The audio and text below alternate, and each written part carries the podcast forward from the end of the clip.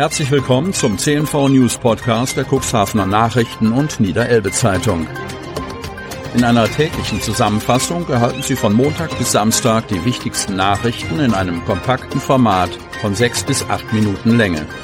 Am Mikrofon Dieter Büge.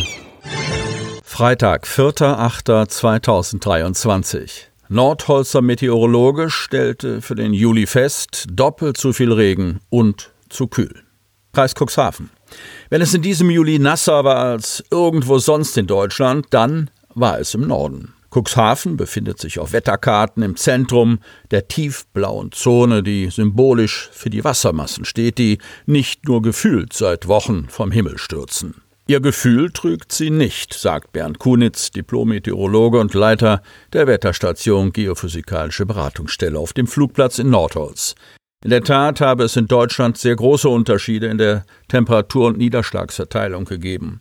Deutlich zu erkennen, dass es rund um die Nordseeküste zu nass war.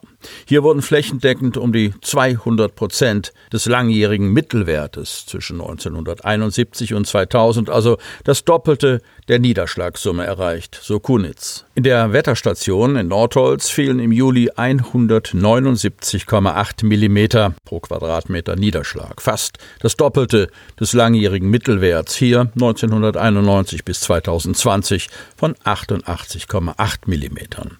Ein neuer Rekord Rekord war dies allerdings nicht. Der liegt bei 185,3 mm aus dem Jahre 2008, verrät Kunitz. Auch bei der Temperaturverteilung ist eine deutliche Zweiteilung in Deutschland erkennbar, wobei in Teilen von Niedersachsen und Schleswig-Holstein im Vergleich zum langjährigen Mittelwert also 71 bis 2000, laut Kunitz sogar zu kühl war. Bei den langjährigen Mittelwerten über 30 Jahre gäbe es einen eindeutigen Trend nach oben, hier am Beispiel von Nordholz. Juli 1965 bis 94 16,7 Grad und im Juli 91 bis 2000 bereits 17,6 Grad. Somit war in Nordholz der Juli 2023 mit einer Durchschnittstemperatur von 17 Grad, also 0,6 Grad zu kühl. Kühler sogar als der Juni, der wiederum mit 17,2 fast 2 Grad zu warm war. Aber auch diese Abweichung nach unten ist nicht außergewöhnlich, wenn auch nicht schön für die Badegäste, so der Fachmann. Im Juli 2017 erreichte der Mittelwert nur 16,5 Grad und war mit 142,4 Millimeter Niederschlag auch kühl und nass. Und im Juli 2020 wurden sogar nur 15,8 Grad erreicht. Polizei warnt vor Betrugsmasche. Herr Mohr. Ein Hemmerer Bürger wurde Opfer eines perfiden Betrugs, der über ein irreführendes Pop-up-Fenster auf seinem Computer stattfand. Der Geschädigte wurde aufgefordert, den vermeintlichen Support der Firma Microsoft zu kontaktieren, um einen angeblichen Hackerangriff zu beheben. In der Hoffnung auf schnelle Hilfe nahm er Kontakt auf. Durch den gewährten Fernzugriff entstand ein finanzieller Schaden in Höhe von etwa 950 Euro. Geben Sie auf keinen Fall Daten, zum Beispiel Bankdaten, Kreditkartendaten oder Zugangsdaten per Mail oder am Telefon an Ihnen unbekannte Personen weiter.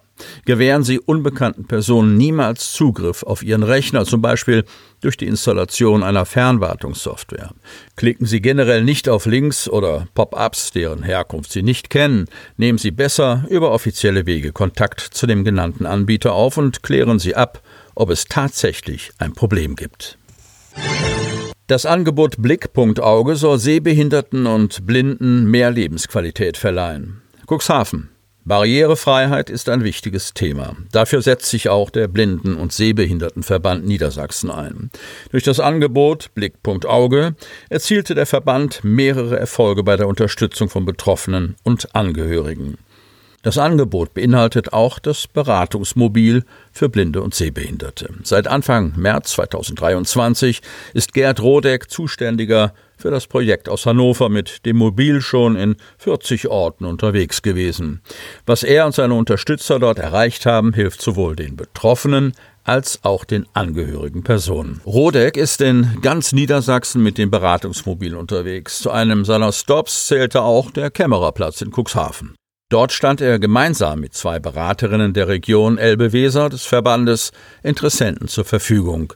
Durch unsere Beratung und die Unterstützung der Betroffenen und Angehörigen haben sich in verschiedenen Orten Selbsthilfegruppen gebildet, sagt Petra Wiegratz, Blickpunkt Augeberaterin in der Elbe-Weser-Region. Außerdem versuche der Verband, Kontakt mit verschiedenen Städten aufzunehmen, um in diesen für mehr Barrierefreiheit zu sorgen. Auch Tagesausflüge stehen auf der Agenda des Verbandes. Einige Gruppen haben in diesem Jahr bereits einen Ausflug nach Helgoland und Neuwerk unternommen, berichtet Wiegratz. Die Berater und Zuständigen des Verbandes bieten in dem Mobil Verschiedenes an. Wir zeigen den Betroffenen Hilfsmittel, die den Alltag vereinfachen, erklärte Gerd Rodeck. Das Fahrzeug ist behindertengerecht mit einer Rampe für Rollstuhlfahrer ausgestattet. Außerdem gäbe es in dem Mobil, das von der Aktion Mensch gefördert wird, Simulationsbrillen für Angehörige. Der Zuständige für das Projekt weiß, dadurch können die Angehörigen nachempfinden, wie der sehbehinderte oder blinde Betroffene die Umwelt wahrnimmt. Das ist aber noch nicht alles. Zudem unterstützt das Team die Blinden und Sehbehinderten bei der Beantragung des Sehbehindertenausweises und der Hilfsmittel. Auch die Vermittlung von Frühförderung und Beratung sehbehinderter Kinder und Rehabilitationsmaßnahmen gehören zu den Aufgaben. Rentner ausgeraubt. Polizei fahndet nach einer Frau. Hechthausen.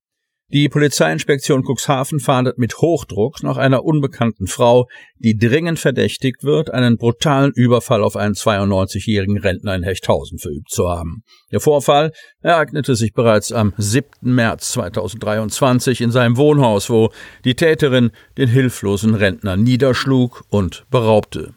Die Ermittler haben aus den vorliegenden Bildern Teile des Gesichts der gesuchten Frau rekonstruiert, um der Öffentlichkeit ein genaueres Bild der Tatverdächtigen zu präsentieren. Die Tatverdächtige wird wie folgt beschrieben. Circa 25 bis 35 Jahre alt, 1,65 bis 1,70 groß, schwarze, lange Haare, schlanke Statur. Zeugen, die Hinweise auf die Person geben können, werden gebeten, sich bei der Polizei Cuxhaven oder bei einer anderen Polizeidienststelle zu melden. Sie hörten den Podcast der CNV Medien. Redaktionsleitung Ulrich Rode. Produktion Win Marketing. Agentur für Text, Ton und Kommunikationstraining.